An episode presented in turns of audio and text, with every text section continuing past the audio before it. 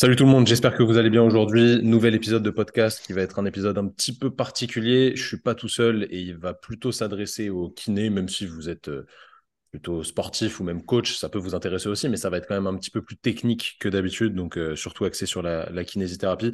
Je reçois mon pote Thibaut. Thibaut, comment vas-tu? Écoute, ça va très bien. Nickel, merci de me recevoir, Thomas. Eh ben, avec plaisir, avec plaisir. Euh, avant que tu te présentes, euh, j'annonce direct le thème. Aujourd'hui, on va parler de, cervicalgie et de raisonnement clinique. Donc, euh, je t'ai invité parce que voilà, t'es, je, vais dire expert, ça va pas te plaire, mais expert sur le sujet. Du moins, c'est un sujet que t'aimes bien et on va rentrer dans, dans le détail après. Donc, tu vas nous parler un petit peu de ça aujourd'hui. Mais si je te demandais de te présenter rapidement pour ceux qui te connaissent pas forcément, qui es-tu? Alors, rapidement, du coup, moi, je suis Thibaut Térési, je suis kiné- kinésithérapeute. Euh, c'est marrant parce que mon parcours a croisé euh, de nombreuses rep- reprises le vôtre avec euh, Thomas. On s'est, on s'est croisé quoi, en kiné du sport, on s'est croisé Ouais, sur un la première DU, fois, ouais. Hmm. la première fois en kiné du sport. Ensuite, on a fait des formations sur l'épaule ensemble, un DU à Chambéry ensemble. On a fait la même formation en prépa physique. Donc, le hasard a fait qu'on s'est retrouvés à plusieurs occasions aux mêmes endroits. ce qui a fait qu'on a toujours gardé le contact. Aujourd'hui, d'ailleurs, j'ai la chance d'avoir intégré en partie votre équipe, euh, l'équipe de training thérapie sur les suivis, donc ça, c'est cool. Par ailleurs, euh, ouais, tu l'as dit, donc moi, le, la cervicalgie, c'est un thème que j'aime bien, le raisonnement clinique aussi. Euh, avec des copains kinés aussi, on a monté le, la société Pitijab, qui est du coup un, à but de formation et des kinés, mais aussi de vulgarisation de la santé pour les non-kinés. Et nous, on est très branchés raisonnement clinique. Pour nous, c'est vraiment au cœur euh, de la pratique kiné. Donc voilà, on s'oriente un petit peu, euh, un petit peu là-dessus. Et sinon, moi perso, euh, je suis, euh, je suis assez intéressé par le rugby notamment. C'est, un de mes domaines de prédilection. J'aime bien, et autant en perso qu'en pro, intervenir là-dessus. Donc euh, voilà, Pas mal de, pas mal de cervical dans, dans le rugby, évidemment. Carrément, Euh, je me suis toujours posé la question, PT jab, PT, j'imagine que c'est pour euh, physio, Ouais, logique. Pourquoi jab? Tu dois voir le logo, c'est euh, un point un peu. de Ouais. boxe, exactement. Et initialement, c'était le, aussi les initiales des membres fondateurs de Petit Jab, Ok. euh, PTJAB. Et voilà, donc PT pour physio, jab parce que c'est un truc euh, où on veut essayer de bouger un petit peu les choses. Et notre euh, slogan, entre guillemets, c'était pédagogiquement innovant. Ce qu'on veut, c'est vraiment essayer de, de changer un petit peu les codes de la pédagogie pour les, pour les kinés. Euh, en tout cas, de s'inspirer de ce qui se fait déjà. On n'invente rien, mais de ce qui se fait de, bien, de ce que nous nous plaît en tant qu'apprenants. On a envie de le, transmettre. Non, bien sûr. Après, euh, bon, t'es, t'es comme moi là-dessus. T'as fait beaucoup de formations, peut-être beaucoup trop même. Et en vrai de vrai, il y a pas mal de choses bien en France, mais la majorité, une, grande majorité, c'est quand même pas ouf, hein, on va pas se mentir. Sur la pédagogie, limite, je vais, vais même pas critiquer le contenu, tu vois, je vais surtout critiquer la pédagogie. Donc en vrai, tu t'inspires de ce qui se fait euh, de bien, mais il n'y a pas tant de choses qui, se- font si bien que ça, on va dire. Il y a beaucoup de choses pas ouf. C'est en train de changer, j'ai l'impression, dans le, dans le visage de la formation pour les kinés. Mais euh, franchement, euh, toi comme moi, on a fait plein de formations qui étaient vraiment pas ouf et il faut le dire, tu vois. C'est pas, une critique gratuite, c'est réel. Il y a des trucs bien, mais il y a des trucs qui sont pas ouf. Donc euh, je pense que quand il y a des gens comme toi et comme nous qui essayons de changer un petit peu les choses à ce niveau-là, c'est toujours, c'est toujours sympa. Tu nous as parlé du, raisonnement clinique. Si tu devais expliquer, par exemple, un, un jeune kiné qui est pas forcément hyper au clair avec ça, ou alors un kiné plus ancien qui s'est un petit peu déconditionné sur le, sur le raisonnement clinique, qu'est-ce que c'est le raisonnement clinique pour toi?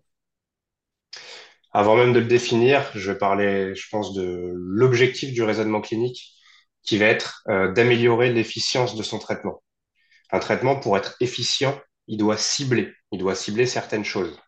Il doit cibler le patient lui-même et tout son contexte environnant, c'est-à-dire qu'on ne va pas s'adresser pour une même pathologie euh, à deux personnes différentes. Et le raisonnement clinique, en fait, il vient, je pense, mettre le patient non pas en tant que juste le patient qui vient de voir dans ton cabinet, mais en tant que personne. Et toi, tu vas pas juste te placer en tant que thérapeute, mais tu vas aussi te placer en tant que personne. Et le raisonnement clinique, finalement, ça va être l'alliance entre deux personnes et euh, plutôt que cette relation juste patient-thérapeute. Donc c'est vraiment une, un moyen qu'on va avoir de considérer, euh, tu vois, on entend souvent considérer la personne dans son ensemble, le patient dans son ensemble, les soins patients centrés. bah, tout ça, ça fait appel à des vrais concepts, à des vraies définitions. Et par le raisonnement clinique, tu vas réellement réussir à mettre le patient au cœur de ton traitement. Et finalement, ça va être le processus, euh, dans un premier temps, cognitif du thérapeute pour réussir à récolter euh, le plus d'informations possible, de manière à formuler des hypothèses, à hiérarchiser ces hypothèses, et enfin à valider ou non ces hypothèses. Donc on va avoir d'un côté le versant traitement avec la formulation d'hypothèses, la validation ou non d'hypothèses, et de l'autre côté le versant euh, patient. On parle d'alliance thérapeutique, d'alliance entre deux personnes, entre donc le, le kiné et le patient. Mais c'est réellement cet échange de deux personnes qui vont collaborer pour euh, la réhabilitation, euh, la rééducation du patient.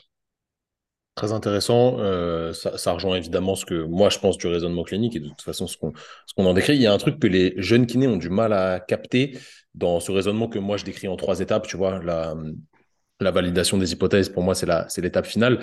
C'est que en soi, c'est pas la première séance, c'est pas lors de ton bilan initial que tu valides tes hypothèses directement, ou du moins tu peux pas tout valider parce que la mise en place de ta rééducation va valider certaines hypothèses ou pas. Tu vas peut-être te rendre compte, justement, on, reparlera de ça quand on, quand on, essaiera de, de, rentrer dans le détail de la modulation des symptômes pour les cervicales.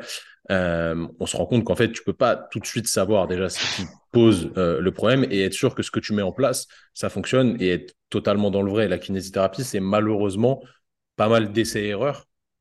Et il faut l'accepter. Et j'ai l'impression qu'il y a pas mal de, tu vois, je le vois en formation, il y a pas mal de jeunes kinés qui acceptent pas ça parce qu'ils pensent que hop, tu utilises la bonne arme au bon moment, bam, c'est bon, le truc il est réglé et euh, que tu peux pas te tromper. Mais en vrai, euh, tu apprends à te, à te tromper, tu essayes de minimiser évidemment le pourcentage d'erreurs que tu fais, mais euh, le corps humain c'est pas une c'est pas une machine exacte, donc forcément cette hypothèse elle se, valide petit à petit. Est-ce que tu le décris comme ça toi aussi? Ouais, carrément. De toute façon, c'est pas possible en une séance de se dire j'ai mes hypothèses, je fais des tests et mes tests vont valider ou pas. Pourquoi? Parce que déjà, nos tests cliniques en musculosquelettique, ils sont pas si ouf. Euh, donc, en fait, ça va plutôt être, on va essayer de se dire qu'on a des hypothèses, on commence peut-être un traitement, on commence peut-être de l'éducation. Et de séance après séance, on va voir si on est dans le vrai ou si euh, finalement nos, nos actions n'ont pas beaucoup d'impact. Et dans ce cas-là, c'est vraiment effectivement un processus glissant. Et je rebondis aussi sur ce que tu disais, un truc intéressant, et ça, je pense que c'est peut-être l'expérience aussi qui, commence à parler, euh, même si tous les deux, on est encore aussi des, jeunes kinés dans un sens, mais autant je trouve que on, commence à comprendre kiné, on est humble, que c'est pas parce qu'un patient s'améliore que c'est que parce que nous, on a fait un truc bien. Peut-être que le patient, dans toute sa vie, il a fait plein d'autres choses qui font qu'il va mieux. Mais l'inverse est vrai aussi un patient avec lequel on serait en échec ou un patient qui n'avancerait pas, voire un patient qui régresserait, franchement, on a souvent tendance à se blâmer, se dire mince, j'ai vraiment essayé de pousser mon truc, de faire les, meilleures actions possibles, ça va pas mieux, j'ai fauté. Mais il faut pas oublier que le patient, s'il vient de voir une fois, deux fois par semaine, derrière, il a tout le reste de sa semaine où il y a énormément de facteurs qui vont influencer ses pronostics surtout par rapport à la douleur, où on sait que la mm. douleur, elle est influencée par tellement de choses. Donc voilà, il faut aussi rester, entre guillemets, à notre échelle, que ça soit dans le positif ou dans le négatif. Nous, on est, on est là pour accompagner, pour donner des conseils à une personne le plus efficacement possible en fonction de notre raisonnement clinique. Mais euh, dans les deux sens, il y a d'autres choses qui vont, qui vont influencer les, les résultats. Non, non, mais je suis bien d'accord. Et je pense qu'en fait, à partir du moment où tu as mis en place un raisonnement clinique intelligent et réfléchi, qui peut être différent de, de ton collègue kiné, parce que voilà, tout le monde ne réfléchit pas forcément de la même manière, mais au final, il y a, je sais pas, 90% des idées qui vont se, se ressembler si tu travailles avec des gens qui sont bien formés, etc. Tant que tu as mis ça en place, tu peux ni te blâmer, euh, ni te surglorifier, c'est juste que tu as fait ton taf en soi. Tu vois, c'est comme euh, quelqu'un qui exécuterait, euh, je sais pas, quelqu'un qui fait un travail à la chaîne, on lui demande de faire son travail à la chaîne, il fait son travail à la chaîne. Nous, ce qu'on nous demande, c'est de faire du raisonnement clinique et de mettre en place tout ce qu'on peut dans la limite du raisonnable et de nos moyens pour aider les patients à aller mieux avec ce qu'on peut utiliser comme outil euh, en kinésithérapie. Et je pense que le raisonnement clinique fait vraiment partie du, du prisme et c'est limite la base de la pyramide pour créer un traitement pertinent. Et c'est ça qui devrait justifier qu'un soin est de bonne qualité ou pas. C'est s'il a suivi un raisonnement clinique. Mais je pense que tous ceux qui, qui s'intéressent vraiment aux patients et au fait d'améliorer les choses avec les patients seront totalement d'accord avec nous. Si on se, se, remet un petit peu du côté des, des cervicales, est-ce que tu as une idée, euh, par exemple, si je prends, euh, c'est une question qui n'est pas forcément simple, mais si je prends 10 patients qui viennent au cabinet, cabinet de ville lambda en France euh, générale, combien de patients viennent pour un problème cervical ou euh, un problème, par exemple, sur le membre sup qui, au final, provient des cervicales? Ouais, tu fais bien de nuancer parce que c'est vrai que parfois, quand on t'adresse un patient pour cervical, euh, tu peux te retrouver avec un diagnostic différentiel.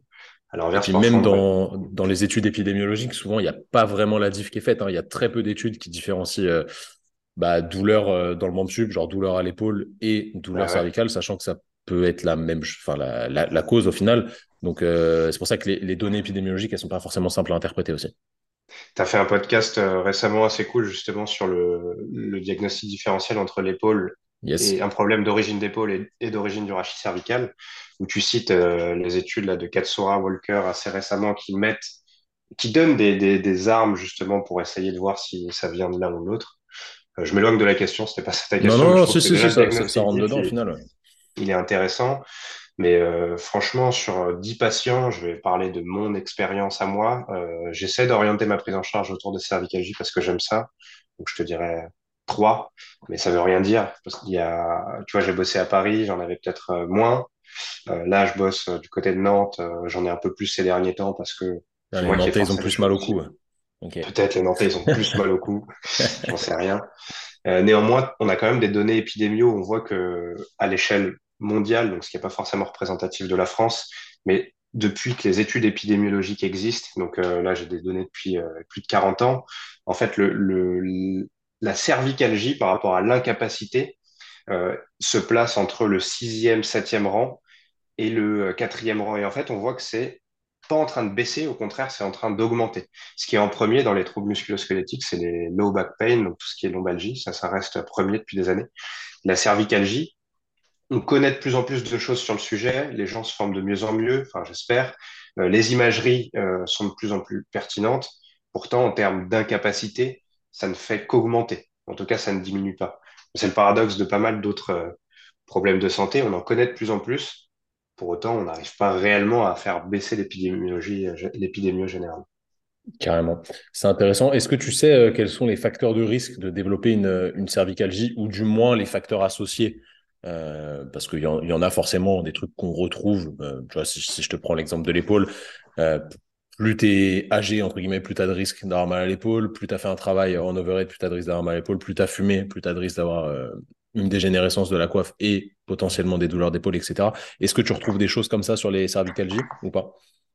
Ouais, de toute façon, tu as des facteurs de risque communs à pas mal de troubles musculo-squelettiques du membre supérieur, je dirais, parce que -hmm. c'est peut-être encore un peu différent pour le membre inférieur mais qui sont classés en deux grandes catégories, environnementaux et biologiques, on peut dire. Et en fait, tu retrouves presque de manière euh, prépondérante des facteurs de risque euh, comportementaux et environnementaux avant des facteurs de risque euh, biomécaniques.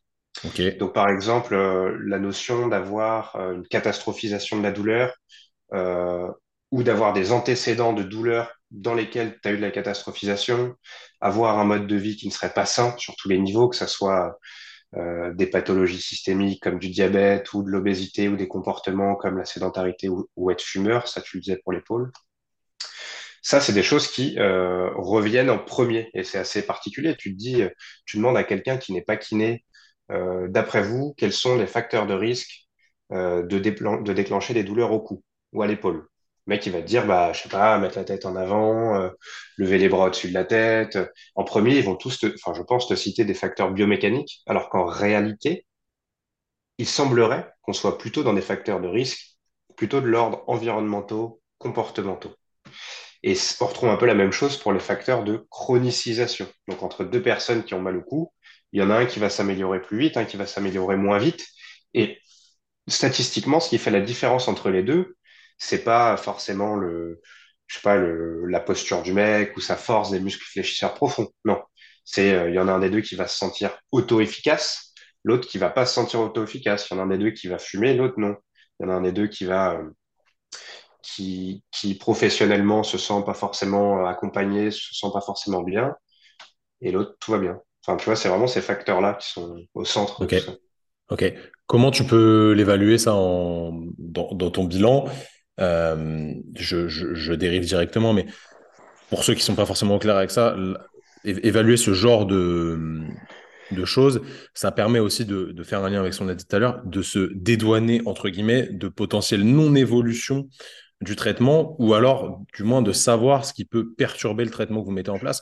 Parce que vous avez beau faire la meilleure rééducation du monde, tout donner au cabinet, etc. Si les choses à côté, elles sont pas réglées, les choses qui influent le plus sur la douleur ne sont pas réglées, au final, le patient ne va pas vraiment s'améliorer. Donc, comment tu fais, toi, pour l'évaluer?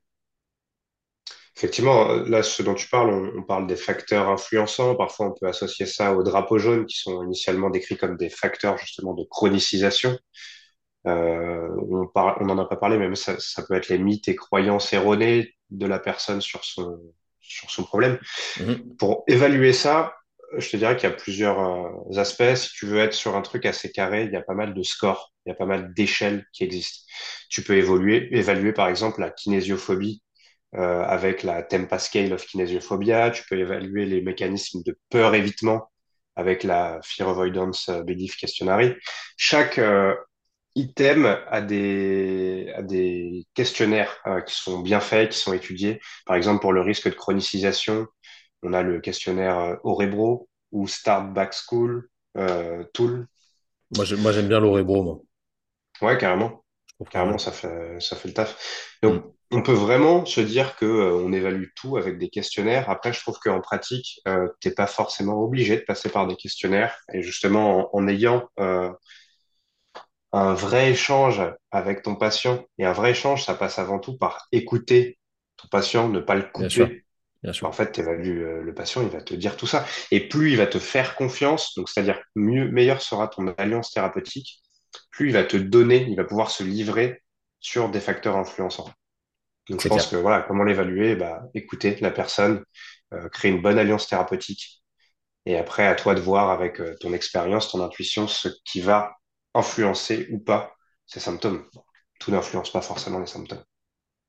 Très intéressant, carrément intéressant.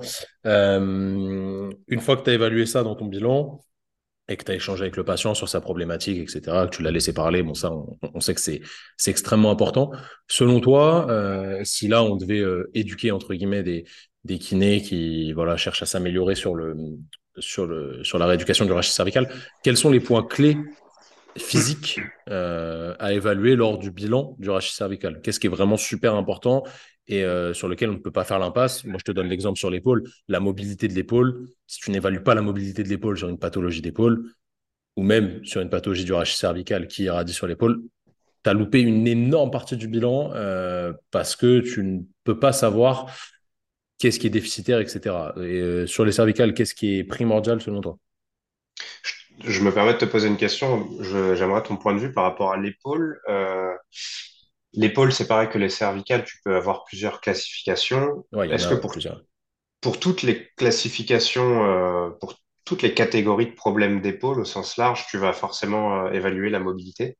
Bien sûr, parce qu'en fait, de base, euh, en, en fait, le, le raisonnement qu'on a sur l'épaule actuellement, c'est un raisonnement d'exclusion. On va exclure petit à petit des catégories pour, au final, avoir une espèce de catégorie fourre-tout si ça ne rentre euh, dans rien, qui est euh, syndrome douloureux d'origine sous-acromiale, ok? Si c'est pas une épaule raide, si c'est pas une épaule instable, euh, si c'est pas une douleur d'origine acromioclaviculaire, c'est pas une douleur d'origine du rachis cervical. Mais pour exclure certaines catégories, comme l'épaule raide, tu ne peux pas ne pas évaluer ta mobilité, tu vois. Par définition, une épaule raide, c'est une épaule qui a perdu de l'amplitude de manière significative en passif et en actif par rapport au côté opposé. Mais si tu l'évalues pas, tu peux pas savoir. Donc, tu es Dans obligé un pour ton processus euh, d'exclusion, faut. Exactement. Et en fait, notre approche, elle est tellement biomécanique. Enfin, non, elle n'est pas biomécanique. Elle est plutôt, euh, comment dire, elle est tellement centrée sur le mouvement en réalité parce que c'est le best traitement pour, euh, pour les épaules. On le sait, hein, il y a, il y a un milliard d'études là-dessus. Que si on n'évalue pas ce qui pose problème dans le mouvement, pour moi, tu vois, ça n'a pas de sens euh, la réflexion qu'on va avoir autour des exercices qu'on propose aux patients. Alors, je dis pas qu'il faut faire que des exercices, mais ça reste quand même la base de la pyramide pour les douleurs d'épaule en tout cas, et c'est ce qui ressort euh, en, termes de, meilleur fonctionnement, de meilleurs résultats pour les pathologies d'épaule. Donc pour moi, si tu veux choisir des bons exercices au bon moment avec un bon objectif, parce que faire faire des rotateurs externes à tout le monde, ça n'a pas forcément de sens, tu es obligé d'évaluer ta mobilité en plus de ce diagnostic d'exclusion dont je viens de te parler. Ok, intéressant. Intéressant. Tu, tu, vas avoir ce principe aussi un peu de raisonnement par exclusion dans le rachis cervical, mais les algorithmes, euh, entre guillemets, sont pas construits de la même manière que sur euh, l'épaule. Mhm. Donc, on va pas forcément euh, naviguer de la même manière entre les classifications. Déjà, je pense qu'un élément primordial, on parle de la région cervicale, c'est l'évaluation des red flags spécifiques tu vas pas forcément faire systématiquement devant chaque nouveau patient qui a mal au cou euh, une évaluation exhaustive des red flags. Ça n'aurait pas de sens, ça prendrait une demi-journée par patient.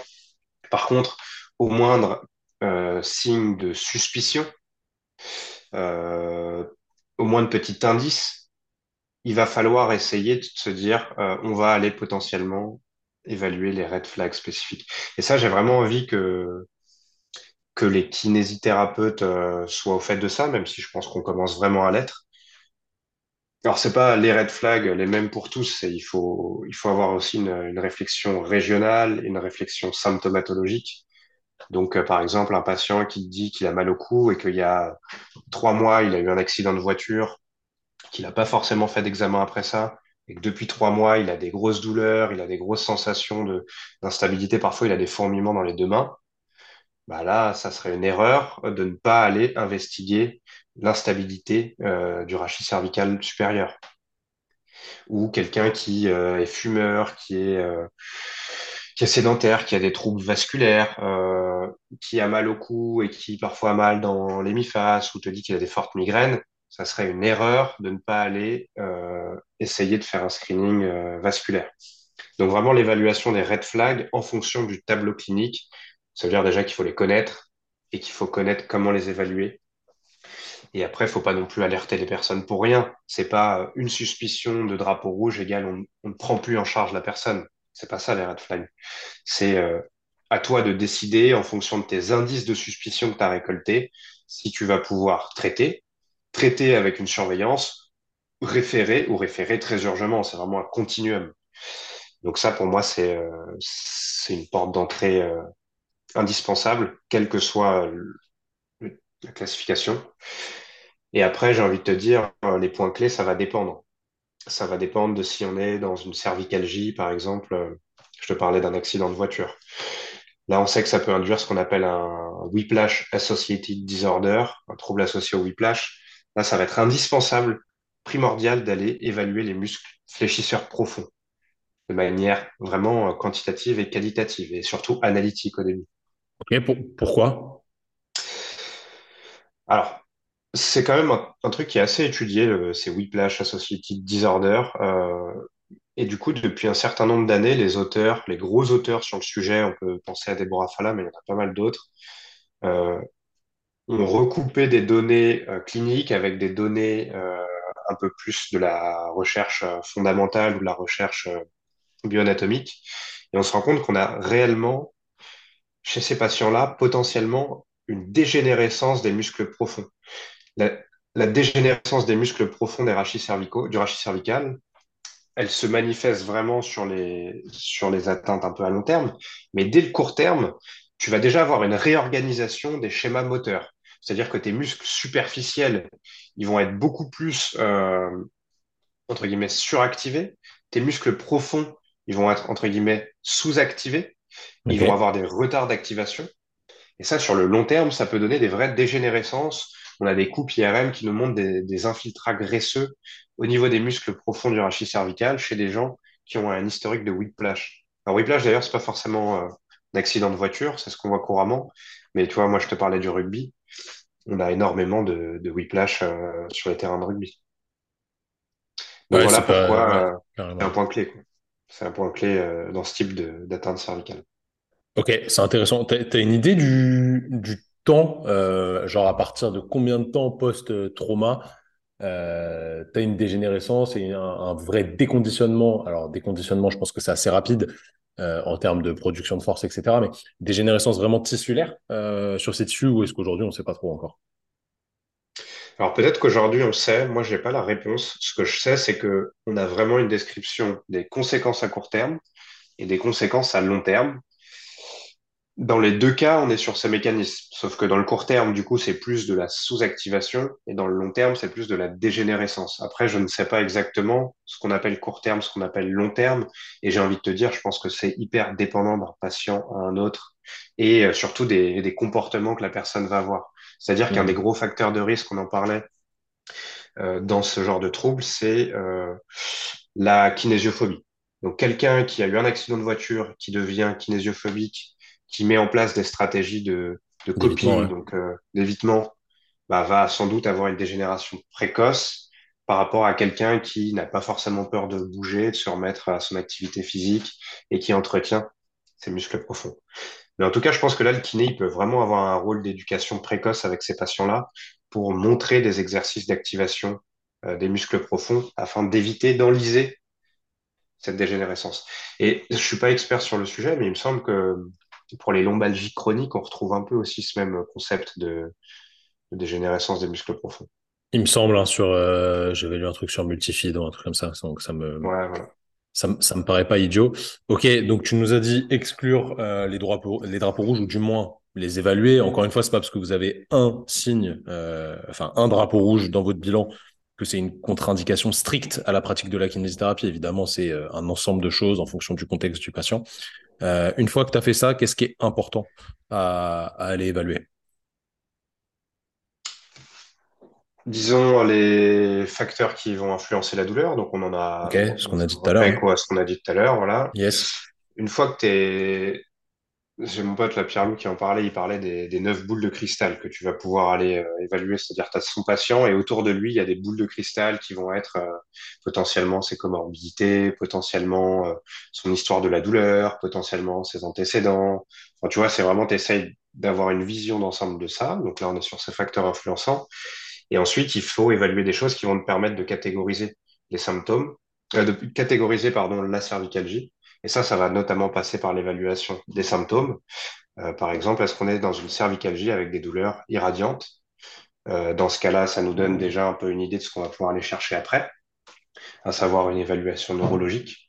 Est-ce qu'on est euh, dans une cervicalgie plutôt avec un déficit de contrôle moteur en lien avec un historique de whiplash, on vient d'en parler. Est-ce qu'on est dans une cervicalgie plutôt aiguë avec un déficit de mobilité, souvent vers l'extension, la rotation, du coup on serait peut-être plutôt sur une cervicalgie soit d'origine facétaire, soit en tout cas un- une cervicalgie avec un déficit de mobilité. Dans ce cas-là, ça va être important d'aller évaluer une modulation de symptômes. Euh, voilà, c'est vraiment essayer d'aller sous-catégoriser. Et justement, la modulation de symptômes, c'est quelque chose qui peut arriver assez précocement dans le bilan, enfin disons dans, ouais, dans, dans le bilan, Euh, voir si on arrive ou pas à reproduire et surtout à diminuer les symptômes de notre patient avec des manœuvres, des procédures de modulation des symptômes, au même titre que ce qu'on peut retrouver dans l'épaule, par exemple. Alors, moi, c'est quelque chose qui, aujourd'hui, constitue vraiment, tu vois, euh, la base de tout mon travail que je fais avec euh, mes patients. C'est vraiment la modulation de symptômes et au final, même pas que euh, sur l'épaule ou les cervicales, sur tout le reste. Vraiment, moi, aujourd'hui, je Hmm. réfléchis en... Alors, est-ce que c'est bien, est-ce que c'est pas bien? J'en sais rien. Je dis juste ce que je fais.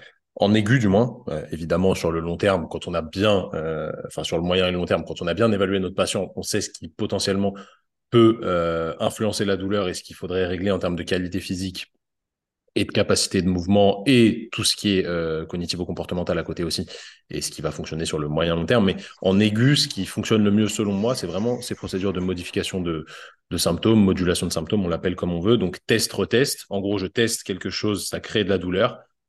Je mets en place une procédure extrêmement rapide, soit de répétition de mouvement, soit de modulation d'un mouvement avec euh, un accessoire, avec quelque chose d'externe, ma main, etc., soit une, une manœuvre de thérapie manuelle, peu importe. Et instantanément après, je reteste le mouvement qui faisait mal. Est-ce que c'est mieux? Est-ce que c'est pire? Est-ce que c'est pareil? Et ça nous permet euh, d'avoir des, de l'antalgie assez rapide chez le patient et du coup d'aller vraiment dans le bon sens et de pouvoir mettre un gros volume de, de répétition de cette modulation de symptômes qui est extrêmement efficace. Donc, pour moi, c'est vraiment quelque chose qui est clé actuellement avec les armes qui sont légères en vrai hein, qu'on a au cabinet.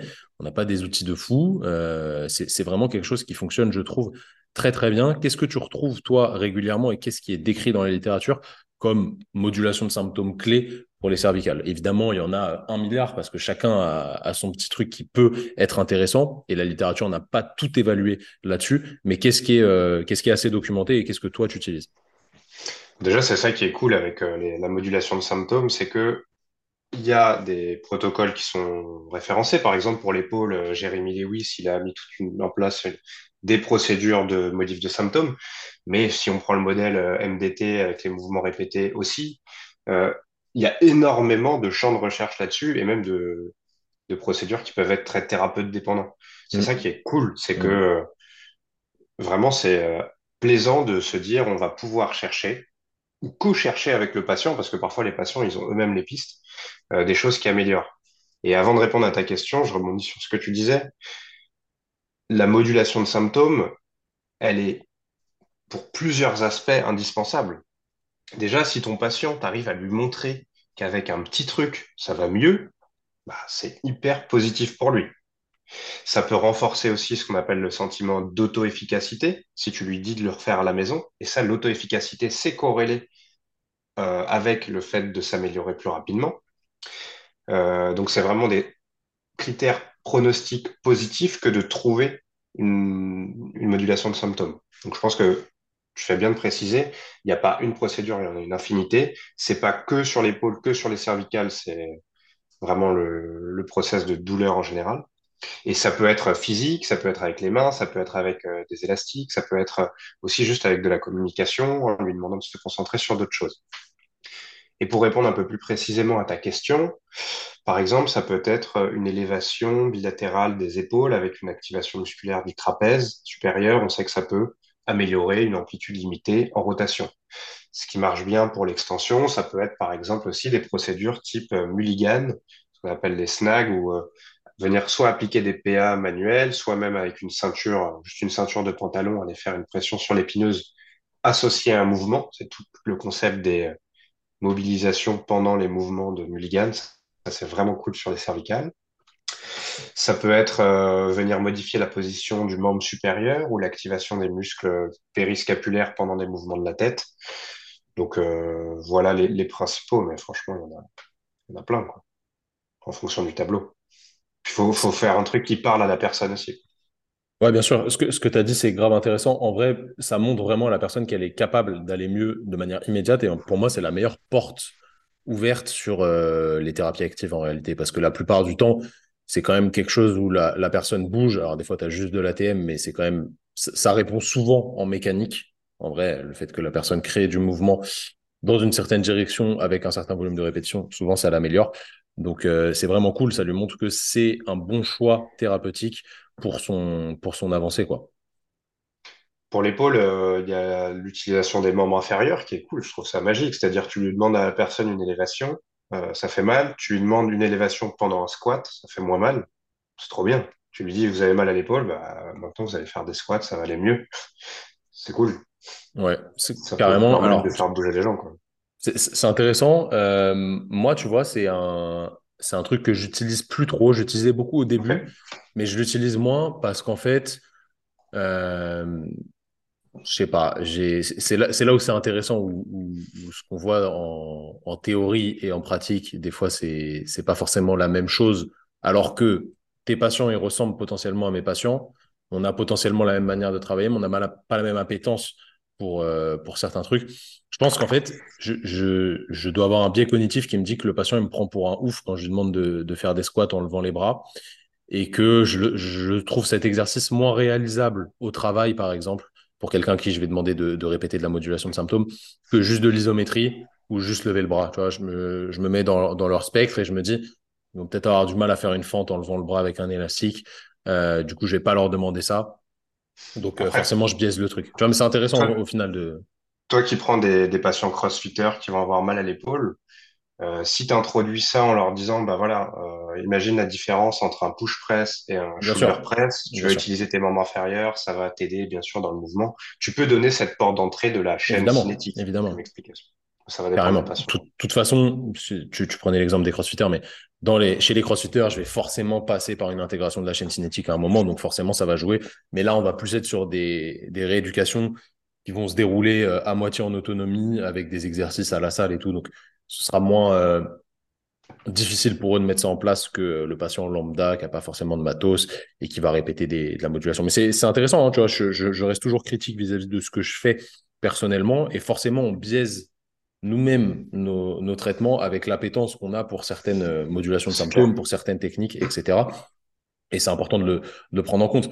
Euh, je te prends l'exemple du, du dry needling. Quand je me suis formé en dry, j'ai fait beaucoup plus de dry post-formation que maintenant où, en fait, mon, mon excitation vis-à-vis de la formation est un petit peu passée. C'est toujours un outil que je trouve excellent, mais je l'utilise beaucoup moins parce que euh, voilà, j'ai plus testé, j'ai vu sur quel patient potentiellement, selon moi, ça répondait mieux, etc. Et t'affines euh, petit à petit. Donc, on est toujours biaisé dans notre, euh, dans notre pratique. Mais tant qu'on raisonne cliniquement de manière intelligente et qu'on, je suis pas en train de dire que j'ai fait que du drive pendant pendant trois mois, hein, c'était clairement pas le cas. Mais voilà, tant, tant qu'on raisonne intelligemment, pour moi, il n'y a pas de souci et on met en place les moyens qu'on a intelligemment pour aider le patient. Et ça, c'est super important. Ça rejoint ce que ce qu'on a dit tout à l'heure sur le, sur le raisonnement clinique. Mais là, l'exemple que tu donnes, c'est, on, on, en parle un petit peu dans la, dans la formation autour du, du raisonnement clinique. Les biais cognitifs, euh, nous sommes des, des kinés, on est avant tout des, des humains. On a forcément des biais cognitifs. L'idée, c'est pas forcément de s'en affranchir, mais en tout cas, c'est d'en être conscient. Et là, le biais de nouveauté, donc tu fais une formation, tu vas vachement euh, utiliser euh, ce que tu viens d'apprendre et même tu vas vachement t'auto-convaincre que ça a bien marché, bah, c'est un biais cognitif. Et puis après, il y a autre chose qui va prendre la place de ça. Mais c'est clair, hein, tu vois. Ou juste un biais tout bête, c'est euh, tu traînes sur Instagram, tu vois un kiné qui fait un exo qui a l'air sympa, tu vas peut-être l'utiliser deux, trois fois dans ta journée. Le lendemain, tu l'auras zappé, tu vas peut-être plus du tout le réutiliser. Pourtant, quand tu l'as utilisé ces deux, trois fois dans la journée, tu vas dire, ah, c'est cool, ça marche bien, je vais l'intégrer à ma pratique. Donc, ça, ce biais-là, il peut durer plus ou moins longtemps, mais mm -hmm. ouais, clairement. On fonctionne avec, euh, cognitivement avec, euh, avec nos biais. Mais c'est aussi normal. ce qui fait qu'on qu s'ennuie pas en pratique, peut-être. Ouais, bah exactement. C'est toujours, toujours important de, de se, le, se le remettre dans un, dans un coin de la tête. On parlait des modulations de symptômes, là. Euh, pour tous ceux qui nous écoutent, on vous a créé un petit e-book complètement gratuit que vous pouvez télécharger en cliquant sur le, lien qui est dans la description du, du podcast. On résume de manière euh, vraiment très très intéressante pour votre pratique et surtout facilement utilisable toute la modulation de symptômes pour les cervicales et ça va vraiment vous aider à améliorer vos patients rapidement en aigu avec les bons choix et les bons tests, hein, parce qu'au final, c'est du test-retest, comme je disais tout à l'heure, et c'est erreur, entre guillemets et une bonne manière de réfléchir pour euh, avoir des choses euh, efficaces en aigu. C'est toujours pour moi la part la plus importante du traitement parce qu'en vrai, sur le long terme et le moyen terme, quand tu fais bien ton bilan, tu sais ce qu'il faut faire. Mais le tout, c'est de faire adhérer le patient à, à ce traitement et l'amélioration des symptômes rapides est quand même un, un game changer, je pense. Carrément. Ça influence directement le, ouais. le, pronostic euh, et l'adhérence thérapeutique avec ton patient. Exactement. Si la première séance, elle est bonne, elle est vécue comme bonne par le patient, si vraiment ça lui ramène un plus, je trouve que ça fait la diff. Et c'est pour ça que moi, euh, à un moment, j'essaie de, faire mes bilans pas trop longs. Tu vois, un bilan d'épaule, en vrai, ça prend du temps. Hein. Euh, c'est toujours assez complexe. Euh, j'essaie de pas dépasser 45 minutes pour voilà ne pas perdre trop de temps sur ma journée parce que vous voyez il y, y a la rémunération de kiné aussi qui est qui est potentiellement problématique mais en fait quand je faisais ça je me rendais compte que je faisais juste mon bilan et je faisais pas forcément de traitement à la première séance, ou du moins il n'y avait pas vraiment euh, euh, le patient n'allait pas forcément mieux après la première séance, et les résultats étaient un peu moins bons. Donc je me suis dit bah quitte à euh, voilà capitaliser sur cette première séance, c'est pas grave, j'allonge la première séance pour faire bilan plus vrai traitement. On prend vraiment le temps, et je trouve que ça fait la diff. Je sais pas ce que tu en penses. Ouais, et puis je me dis, tu vois, admettons, tu fais un bilan un lundi, euh, mmh. Tu prends ton temps, tu commences dans ta tête, il se passe plein de trucs. Tu commences à la fin de ton bilan à se dire, à avoir des idées claires.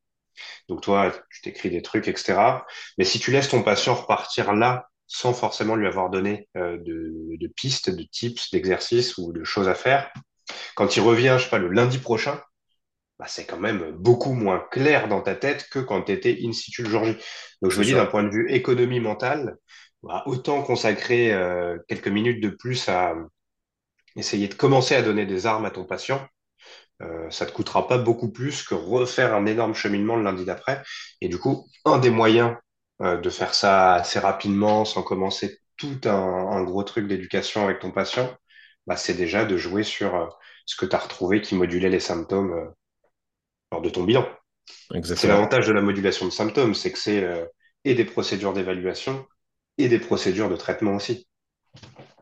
C'est clair. C'est clair. C'est, vraiment très intéressant. Tout ça, tu nous as parlé euh, d'une, formation. Est-ce que tu peux nous, nous en dire plus? Ouais, bien sûr. Donc, euh, on, on développe, on a développé une formation autour du raisonnement clinique dans euh, les problématiques cervicales pour les kinésithérapeutes. Donc, l'idée est vraiment d'aller approfondir le bilan d'un patient avec une cervicalgie et de donner des pistes de traitement, même des traitements assez approfondis. On parle autant de thérapie manuelle, d'exercice, de modulation de symptômes. Il faut savoir que cette formation, elle est conçue. On parlait euh, tout à l'heure de notre euh, vraiment velléité à, être pédagogiquement innovant. Donc, elle est conçue sur des cas cliniques concrets euh, à tout moment de la formation, en fait, en complexifiant euh, au fur et à mesure nos cas. Donc, vraiment, l'idée, c'est un apprentissage autour de cas cliniques avec des vrais patients, euh, tout leur, on parlait des boules de cristal, donc des patients avec leurs boules de cristal. Euh, et c'est, je pense, ce qui rend cette formation euh, intéressante et surtout transférable au, au cabinet, c'est qu'on voit des, des notions, on rentre vraiment loin dans le raisonnement clinique, on rentre vraiment loin dans les traitements, mais on adapte tout ça euh, face à des cas cliniques. Et surtout, on demande aux, aux apprenants de raisonner eux-mêmes autour de, de cas cliniques. Toujours intéressant. Moi, dans la cervicalgie. moi, ce moi, ce que j'aime dans les formations comme ça, c'est que c'est donné par des formateurs, donc toi en l'occurrence, euh, qui travaillent vraiment euh, et qui ne parlent pas de choses qu'ils ne font pas. Parce que donner plein de données d'études, bah, c'est cool, mais ne pas les avoir mis en pratique et ne pas avoir un peu de recul, d'expérience sur comment réagissent les patients comment ça se passe dans la vraie vie au cabinet, euh, c'est quand même dommage. Et les cas cliniques aident vraiment, vraiment les apprenants à transférer rapidement, dès le lendemain de la formation, les compétences qu'ils ont acquises dans leur pratique. Donc ça, c'est vraiment euh, magistral pour moi et c'est très important dans une formation. Donc euh, voilà, c'est vraiment une formation que je vous conseille parce qu'aujourd'hui, euh, franchement, si on, si on fait un micro-trottoir chez les kinés, on leur demande, ouais, vous kiffez les cervicalgies? La plupart, ça leur prend la tête. Ils vont dire, ouais, les cervicalgies, c'est des patients qui se plaignent tout le temps, c'est chronique, machin. Alors qu'en vrai, c'est pas si compliqué que ça quand on réfléchit bien.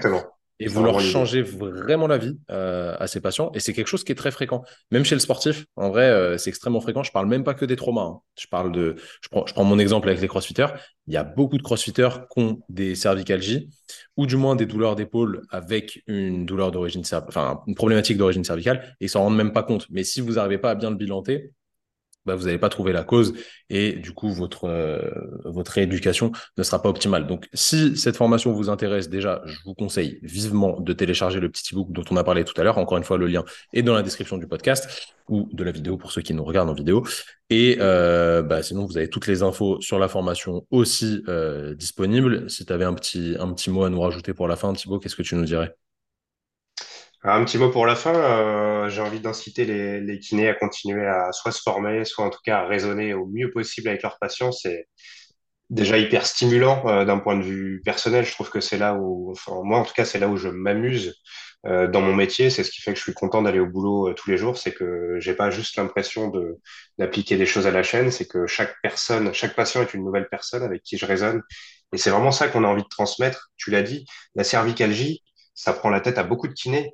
Mais en fait, c'est pas forcément si complexe. C'est juste que souvent, dans les gros systèmes, je sais pas, dans les cursus de thérapie manuelle, ça va tout le temps être abordé à la fin. Ça va être bon, voilà, maintenant on arrive à la partie cervicalgie, vous allez voir, c'est beaucoup plus compliqué.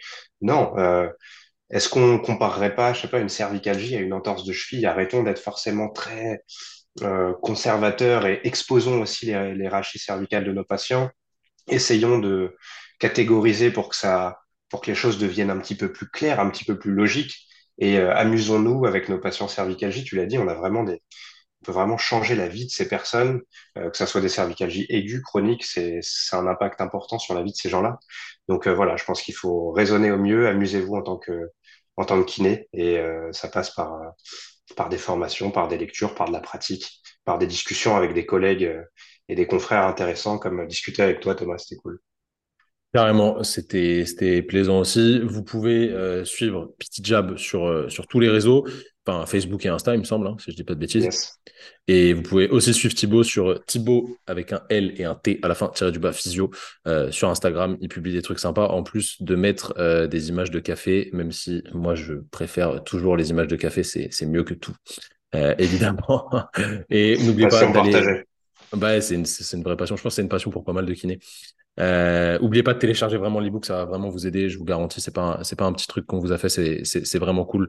Ça va grave vous aider. Et euh, merci encore à toi Thibaut pour euh, pour ce temps d'échange. Je pense qu'il y aura pas mal de réactions. Je te transférerai toutes les questions que les gens nous nous ont posées ou tous les remerciements parce qu'il y en aura forcément. N'oubliez pas de noter le podcast aussi, euh, 5 étoiles sur toutes les applis de podcast, Spotify, Apple Podcast, ça nous aide à euh, grandir et vous proposer encore plus de contenu. Merci Tib, et puis euh, pour tous les auditeurs, on se dit à la semaine prochaine. Salut tout le monde. Merci à toi, Thomas. Salut.